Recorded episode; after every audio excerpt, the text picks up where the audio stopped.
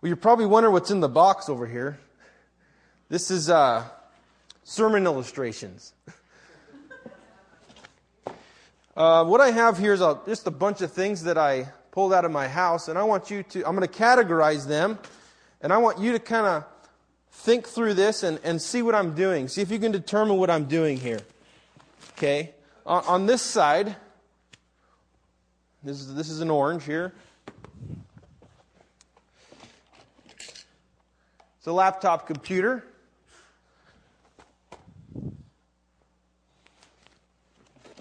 We got here a, a nice drill. Let's see, water, banana, partial bag of rice, some jeans. You know that that's uh, yeah, jeans. I'm sorry. We got a, a T-shirt over here. All right. Chili from Fred Meyer.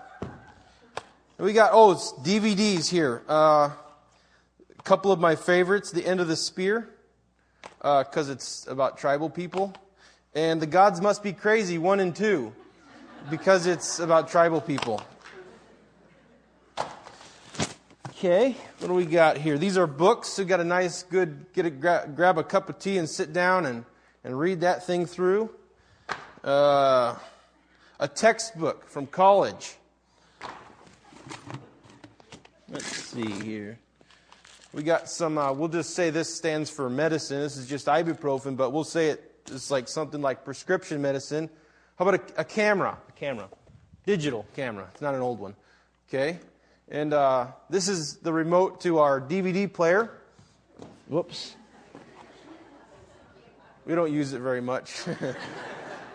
and uh, finally, a key. And we'll say this is a key to our apartment. So, tell me, what, do, what have I just done here? What two categories do I have?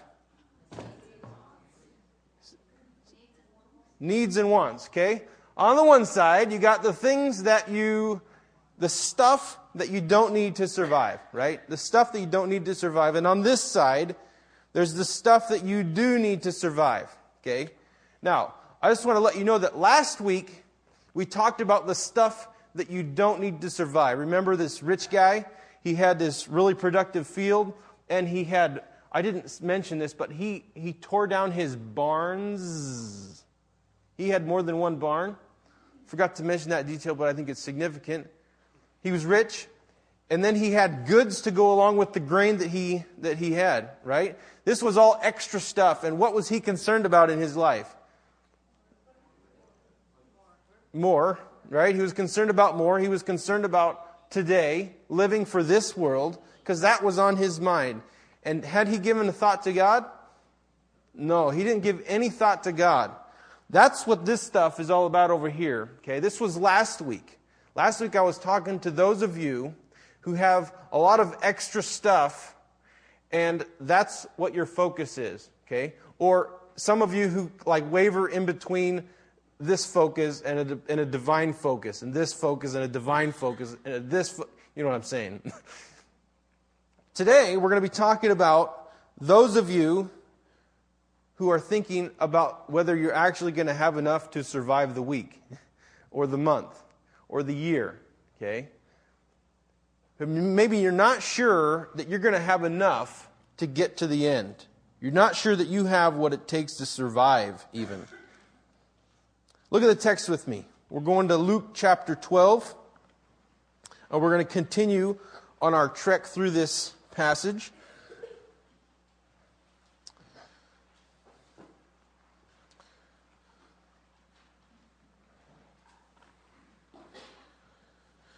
Luke chapter 2, verse 22. Yes, 12, I'm sorry. Luke chapter 12, verse 22.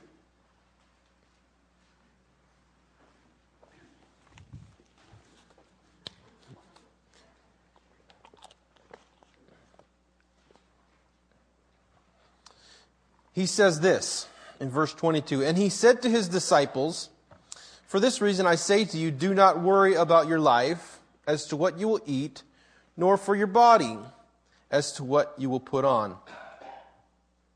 Now, I want you to notice a couple important things in this passage, okay? First of all is the word disciples, right? And he said to his disciples, there's really no change of context, okay? We just got done talking about the rich man in the context of a huge crowd, so big that people were stepping on each other. But now Jesus turns to his disciples in a sense who are sitting right there and he says something to them. He has a special message for them. In other words, Christians, this is for you. Okay? It's as if Jesus is sitting you, you're part of a crowd, and then he picks you out and says, Listen, I have something to say to you, special. This is not generally for the whole crowd, but I'm going to say it to you. He says this to his disciples uh, For this reason I say to you, do not worry about your life as to what you will eat, nor for your body as to what you will put on. The second thing that he says that's important that I want you to notice here is that he says, do not worry about your life or your body. Worrying about personal needs is what this whole passage is all about. In fact, look at this. It starts out there, do not worry about your life. Look in verse 28. Okay? He, he tells the disciples, You men of little faith. Apparently, they had a problem trusting God for their needs. Look in verse 29. And do not seek what you will eat and what you will drink, and do not keep worrying. Okay? He's concerned about what their about their needs, and he wants them to not worry. This is the main point of the passage. In fact, you could even say that this was the main point of the previous passage that we looked at last week, right? What was the guy worried about? What was he concerned about? He was concerned about today. He was thinking about today. He wasn't worried like the disciples uh, in that sense because he had a lot, but he was still focused on money. Okay? Well, worry is sort of a strange thing, right? We know that we're not supposed to worry, okay? Because there's a whole bunch of passages that say, do not worry. Be anxious for nothing, but in everything by prayer and supplication, make your requests known to God. We know that we're not supposed to worry, but it's sort of a weird thing because it's almost like one of those, one of those things that happens to you that you really don't have a control over, you know? You're not supposed to be worried, but, but sometimes it just, it just happens. Like when a difficult situation happens in your life or you're not sure of what's going to happen, you worry like almost as if it's just an emotional response. You, you can't help it. And then once you're in the midst of it, you're weighed down by the pressures of it, and you don't know how to get out of it. You know what I'm saying? Have you been there? Well, there's one thing I don't want to do today. I don't want to send you home the same, with the same problem that you came with being unable to deal with this worry. And uh, I think that I have made some really cool discoveries in God's Word this week and previously. And uh, what they can do is they can really help you to break, to, to break down what exactly is happening in your life when you are worrying about your money. Okay? And so, what, what we're going to do is we're going to discover three, uh, three things that help you not to fret over your finances. All right?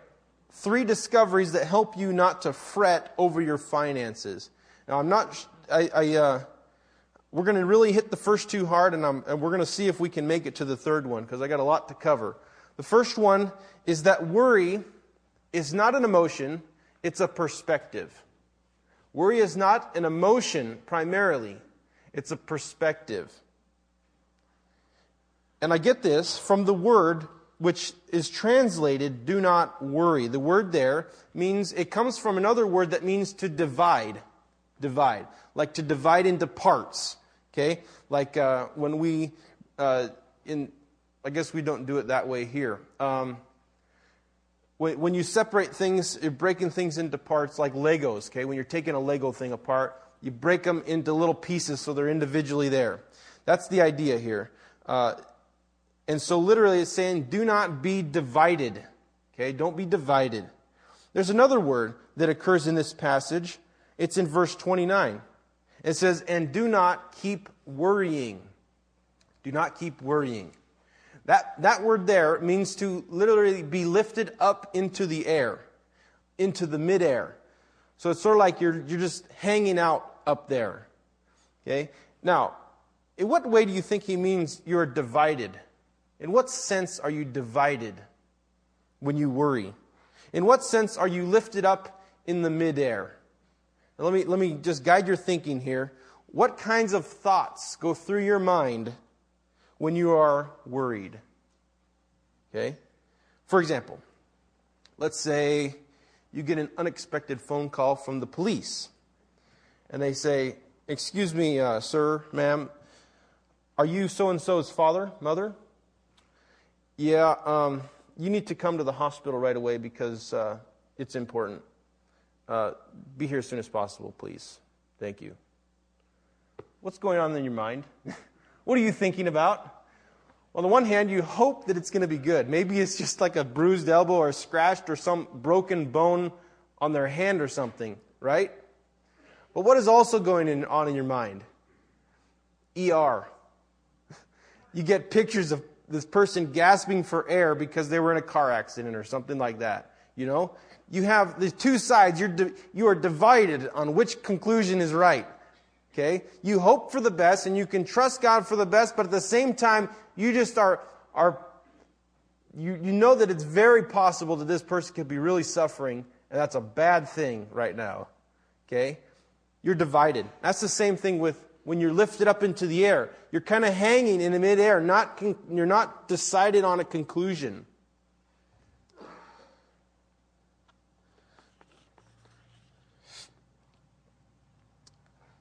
In a sense, you could say that it's like being burdened by uncertainty or burdened with uncertainty. Okay? You're, you're, there's pressure on you because the stakes are really high. I mean, if they're okay, then they're okay, right? I can be relaxed about that. Yeah, I can pay for the broken arm. But if they're like dying, this is crazy. I have to do something fast, or I might not even get to see them again.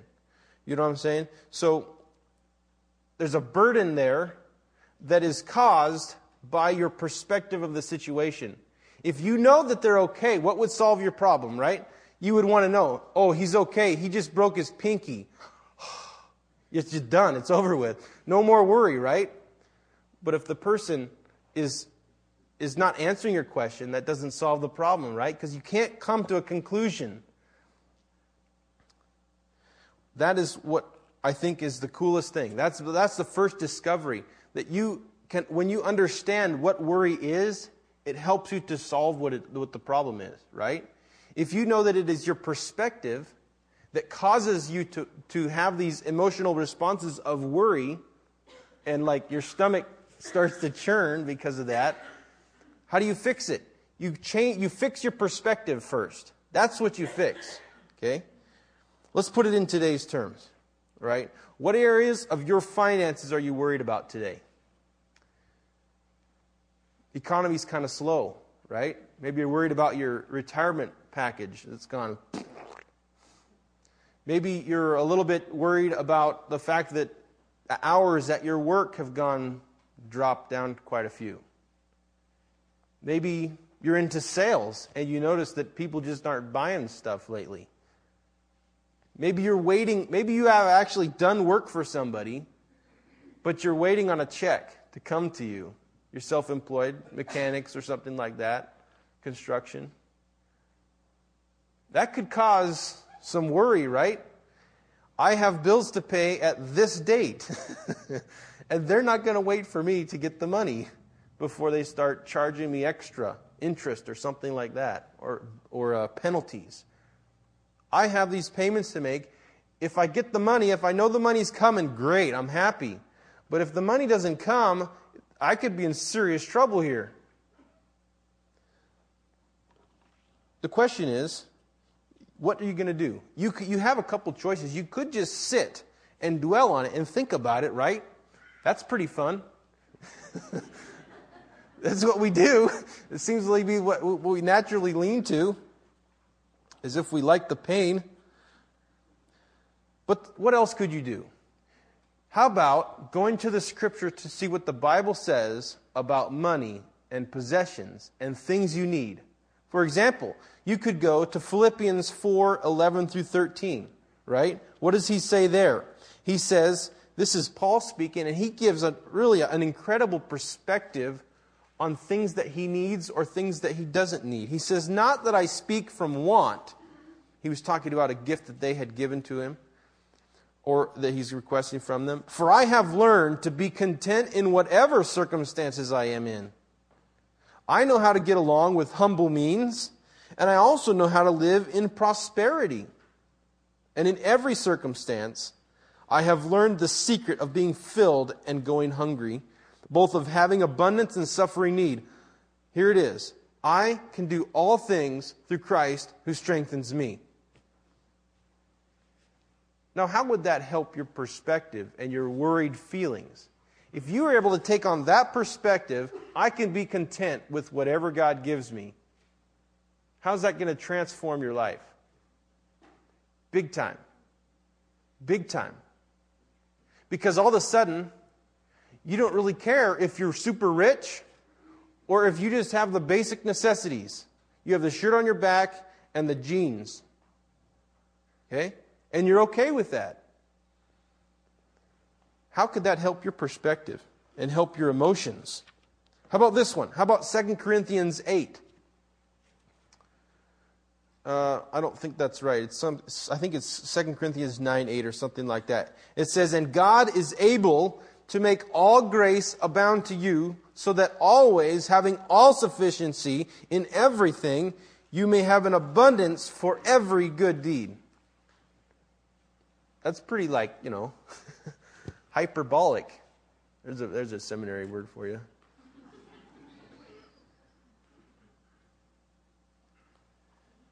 It's so amazing what God does and what He can do in your life with, what you, with, with the needs that you have. He can meet all of your needs so that you will have all sufficiency to do whatever good deed you think you want to do. That's incredible. That's incredible. You could just release. You can get your eyes off the bling, as the title of these, uh, the series is. You could go to Matthew 6, right? You could even go to the passage we're looking at right now. In fact, that leads me to the second discovery that helps you not to fret over your finances. This one is that God tells you why you don't need to fret about your finances. He tells you exactly why. Keep in mind that this is a solution to the problem as we've described it, right? We need to change our thinking about it. We need to be reminded why we don't need to be worried, okay? And here's what he's going to do brilliant. He's going to give us eight reasons not to fret about our finances. Eight of them between verses 23 and 32. Look at what he says in verse 23. He says, For life is more than food, and the body is more than clothing. Now, this sounds a little bit familiar, right? Look up in verse 15. How does it end? it says, uh, Beware and be on your guard against every form of greed, for not even when one has an abundance does his life consist of his possessions. He's saying the same thing here. For life is more than food, and the body more than clothing. In other words, there's more to life than just this thing right here. There's more to life than this stuff. In other words, all the, your, your, your basic needs to survive are only of secondary importance to God. Does that make sense? There's some people starving around the world. Does God care about that? Yeah. But guess what He cares about more? He cares about their growth. He cares about their spiritual growth. You might be going through hard times right now. I don't know about your situation individually. But these things are just temporary. They're this world. What you need to do instead is you need to get a little taste of heaven every day. Not just these tasty things, not just a, a good set of clothes to wear, but you need to consider what God has to say about your life. There's a whole other dimension, an eternal, heavenly dimension. You're going to be going there someday. That's the cool part. And guess what? In heaven, there's no bad news. There's no bad news about heaven. You can be excited about that rather than focused on the trials of this life. So get your eyes off this bling of yours and you can focus on the scripture. Focus on what God has. There's the second thing, verse 24. Second reason. It's kind of interesting here. It's just he offers an illustration from nature, from God's creation. It says, Consider the ravens. Ravens were a bird sort of like a crow, about two, three pounds, really strong. They could fly a long ways and they were scavengers. They would, they would get their food by scavenging what had died, or uh, like a crow does, right? They hang out at parks. Why? Because people leave stuff behind. That's where you find crows. They're scavengers. But listen, consider the ravens, for they neither sow nor reap. They have no storeroom nor barn, yet God feeds them. And how much more valuable are you than the birds?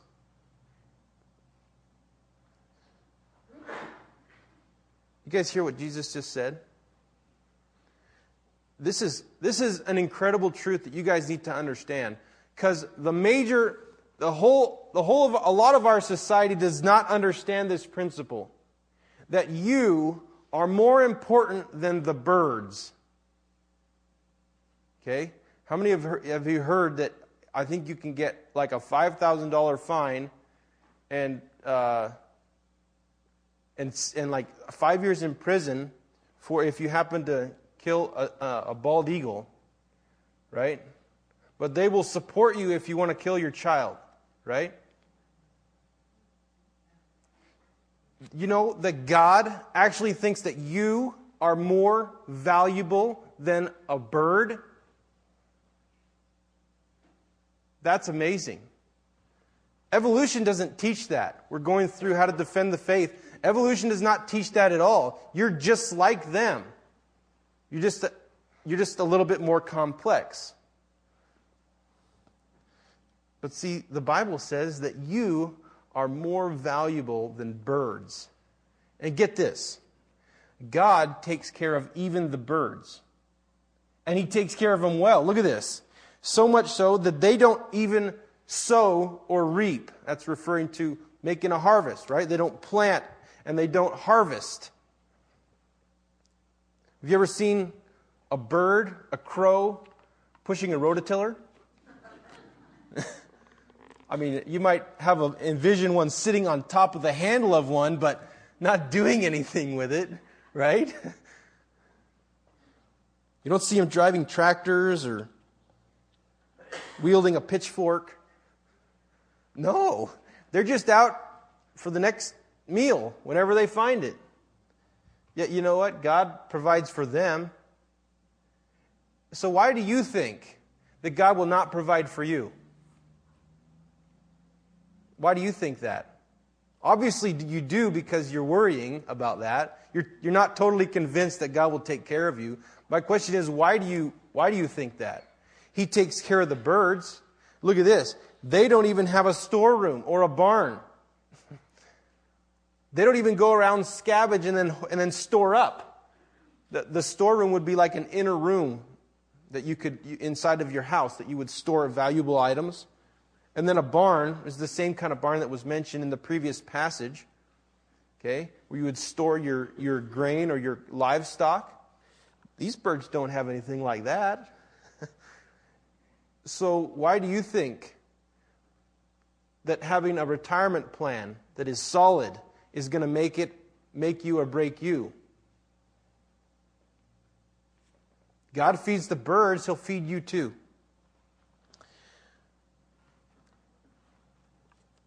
All right, uh, number three, verse 25. says that fretting over, over finances doesn't accomplish anything. Listen to this. And which of you, by, by worrying, can add a single hour to his lifespan? See, he's referring back to that worry issue, okay? That being divided in your mind as to what the conclusion is. Is this going to turn out good for me or not? Okay? You don't have to waver at all when you trust God's word. Which of you, by worrying, can add a single hour? Some of your translations say, add a single cubit to his lifespan or to his stature. Cubit is just this long. That's what the literal phrase is. But the idea is that you can't do anything to make your life improved, like longer or greater. Okay? You can't do a thing with worrying.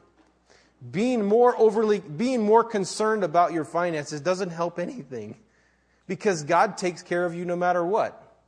God takes care of you no matter what. Fourth thing God puts clothes on plants with a terribly short lifespan. So he'll clothe you too. That's in verse 27 and 28. Consider the lilies. That would be a, like a, a plant that had a flower, and it's also described as grass, okay? It had a grass part, and then it would bloom, and they would call that a lily. And this was a, a, a plant of the field. Uh, listen to this. Consider the lilies, how they grow. They neither toil nor spin. Spin would be like spinning to make a garment, like cotton garment. But I tell you, not even Solomon in all his glory clothed himself like one of these. Now let me read you, read to you what Solomon, uh, what his life was like. It's not turning to it. 1 Kings 10 is where I'm headed. Here it is. Listen to what the Queen of Sheba said when she came. She, when the Queen of Sheba per- perceived all the wisdom of Solomon, the house that he had built, the food of his table, the seating of his servants, the attendance of his waiters, and their attire, that is, their clothes, his cupbearers, and his stairway by which he went up to the house of the Lord, there was no more spirit in her. It says in Chronicles, which is the parallel passage to that, that she was just breathless. She saw all of it and was like, man, this guy's, this guy's got it together. Sort of interesting, even after that. She was so impressed with his wisdom and his glory, everything that he had going for him, that she gave him 120 talents. That was like four and a half tons of gold. I, mean, I don't do that usually to encourage people, but she was really impressed with this guy. Amazing. But you know what Jesus is saying here?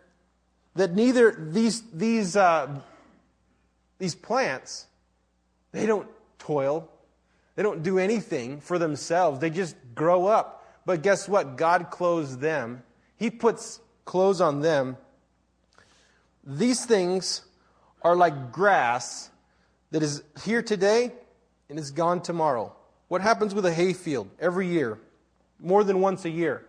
It grows up really long. And then what? It dries out. It gets really dry. It turns like tan color. And then it starts to fall over because it's dead. Right? Well, it's the idea here. This grass grows up, it sprouts its little flower, then pretty soon it's gone. They cut it away, they take it and throw it in the fire. No problem. That's, that's what he's saying. But you, this, that's how brief these lives are of these plants. But guess what? You're going to last a whole lot longer than that. Verse 28 But if God so clothes the grass in the field, which is alive today and tomorrow is thrown into the furnace, how much more will he clothe you? This is, it should be obvious to you. It's like birds, okay? God cares about the birds, He cares about the plants, but guess what? You're like a thousand times more important than that. So why are you starting to think that God's not going to take care of you? It's foolishness. That's why Jesus is reasoning with us with really simple ideas, because He wants us to get it. Okay? Verse, uh, verse 30 is another reason. Number 5. For all these things the nations of the world eagerly seek. You understand that when you worry and you are searching after these uh, things that you need, you are being just like a pagan, somebody who doesn't believe in God. And if you think about it, you're acting like it because you're not trusting in what He's doing for you. You're not trusting that He is your Father, which is the second, which is the, the other one. Okay? But your Father knows that you need, need these things. Your Father knows. That's the incredible truth that I referred to earlier. Okay? You are valuable to God, but not only that, He is your Father. Let me ask you do fathers take care of their children when they, when they need something?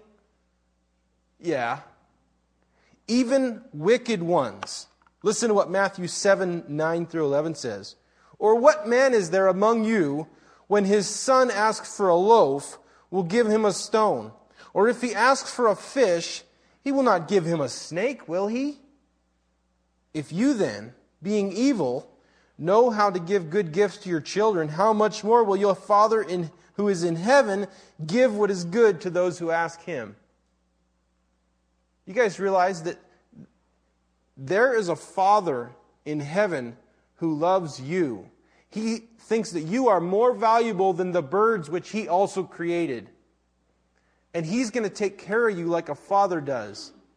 And when you go and ask him for things, He's not going to like joke with you and give you something like, hey, here's a snake. You ask for some bread. you want some, you want some uh, you want some some fish? Yeah, I'll give you fish. Watch. No, he's a good God. He's a good father. He's going to take care of your needs. Look at verse 31. Number, reason number seven is but seek his kingdom, and all these things will be added to you. Do you understand that God is already promising to give you what you need? He has already promised you that this stuff is coming, it's on its way. It's already loaded in the truck, and it's en route. Not only that, look at what verse 32 says. This is reason number eight. Do not be afraid, little flock. Now he thinks of you as his precious sheep. For your Father has chosen gladly to give you the kingdom. This is a past decision. God made this decision already, and he was happy to do it. That's what the Greek word uh, teaches, communicates. He was happy to choose to give you not just, not just what you need, like this stuff over here, but He's also given you other stuff like this over here, speaking in, in heavenly terms. Okay?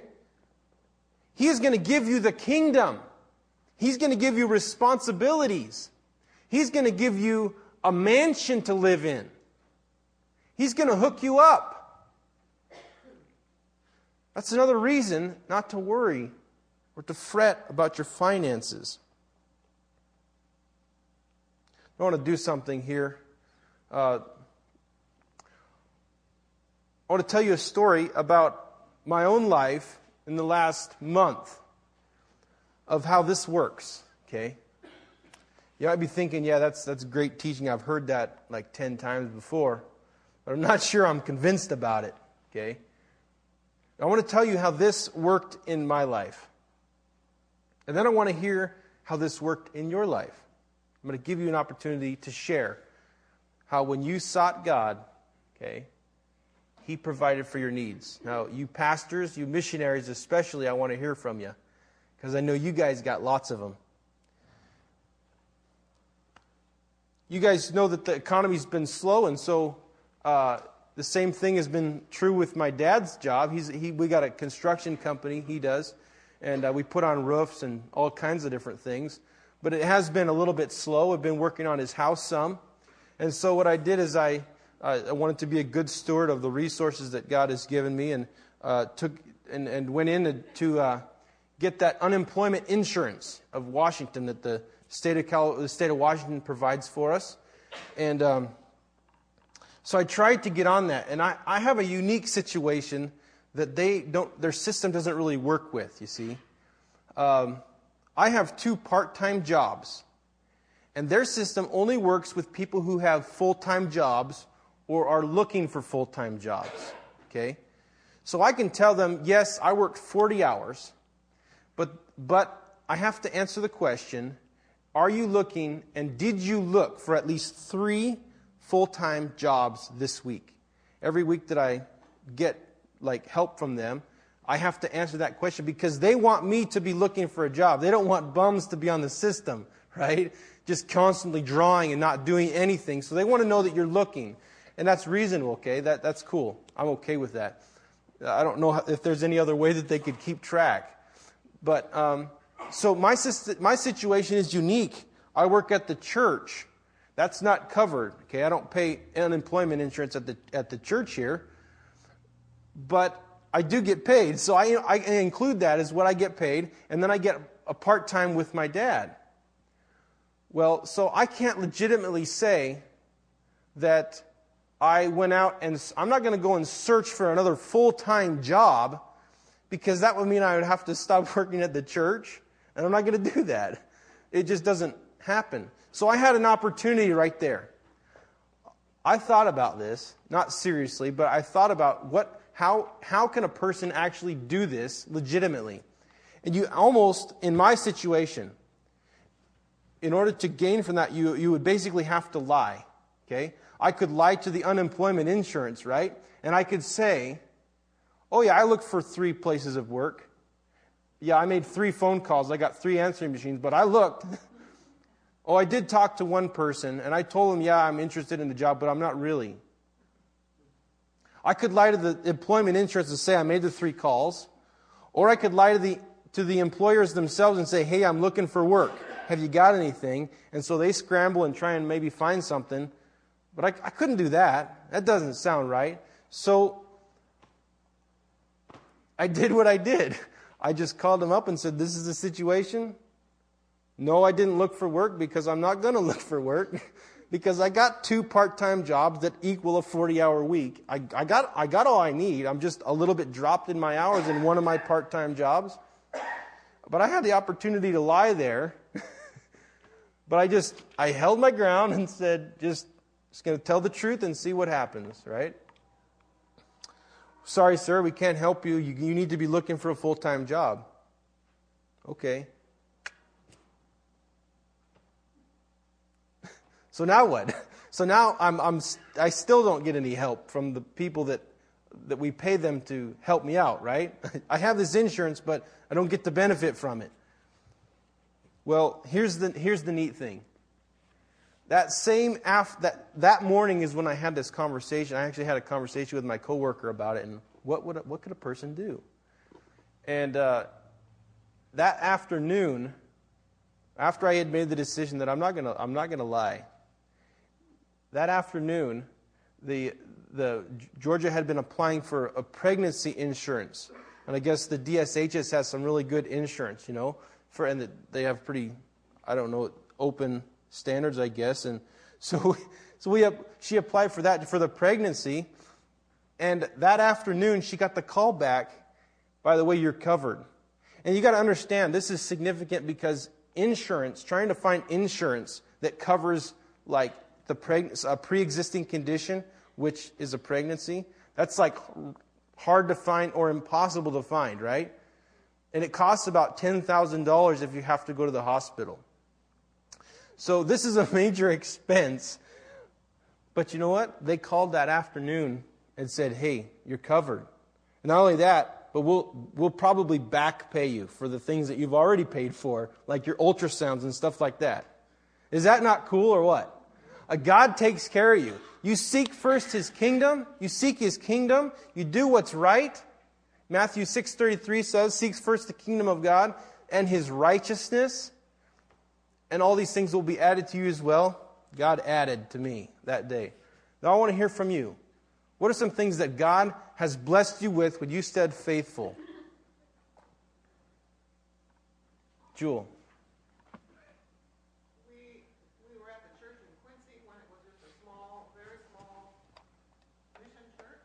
And um, they paid us like a $100 a month.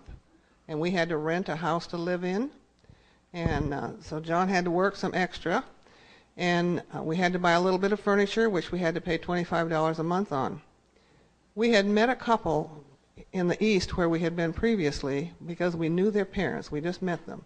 They started sending us $25 a month, just enough to pay the furniture payment.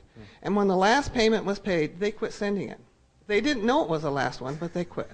Wow. Cool.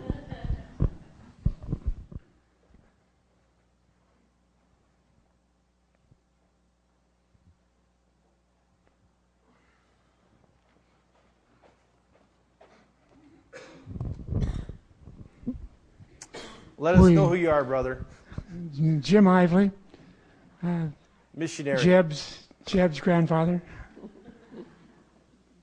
We've worked 45 years with a mission group. Uh, we've always had our needs met, never had to ask, and we've always had our wants met as well. Uh, our three kids were born and raised in Indonesia. They're all back in the States. They've all gone to Christian colleges, all got their degrees from a Christian college.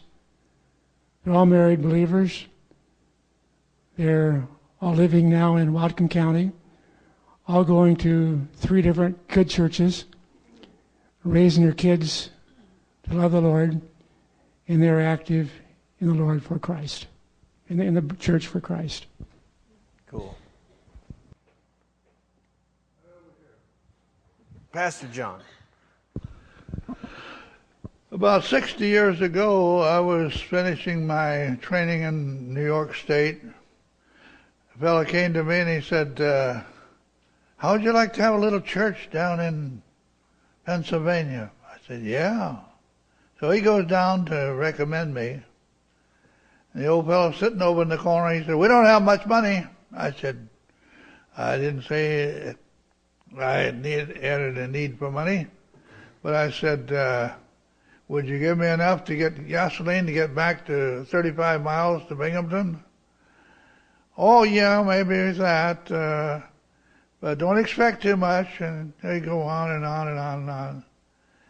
And uh, I got in there and I threw the gospel at them in a way they could understand it. And in 10 months, the church was full. And uh, we went on to another church in northern New York and we learned about something that was really important and love Israel and give to Israel salvation and God will bless you. And one night uh, I was having a bad time in prayer meeting and only a few people there. We took up an offering for Israel and uh, I got a, sent it off to American Board of Mission to the Jew. I got a letter back on a Friday that said, uh, "You watch for God to bless your church." And would you believe? I'm telling you this for the truth. Uh, we couldn't even have Sunday school after church. I gave an invitation, and all the aisles were full of people coming down to the altar. And uh, we went into a revival, and uh, every church out of the ten that I pastored uh, that gave to Israel and prayed for Israel was full right to the doors. So uh, I would say, love Israel and pray for them and and give to their salvation. Cool. See what I'm saying? How many people here have read a missionary biography and found an example, an incredible example how God met a, met a need? Raise a hand. Raise a hand. Look around. Look around. Raise them high so people can see. There's a lot of testimonies out there about how God can meet your needs if you are faithful to Him. You seek first His kingdom. Okay? This is real stuff. God can really meet your needs, and He really means what He says. Jesus is talking about this. Let's pray. Lord, thank you for this, this time. Thank you for your word, which is so helpful, so encouraging to us. Thank you for taking care of our needs and for, and for communicating this to us that you are our Father, you are our shepherd, and you treat us better than birds, you treat us better than grass. We're grateful for that because we really, as much as we sin, we really don't deserve it. In fact, we probably deserve a lot less than the grass gets. But we're grateful that you have mercy on us and that you love us and you treat us like your children and that we will have treasure in heaven someday. God, I pray that you bless us today, this week, and um, you would be honored in our lives and in our decisions. Help us not to worry because it's just foolishness when you consider what you've said about it. Thank you. In Jesus' name, amen.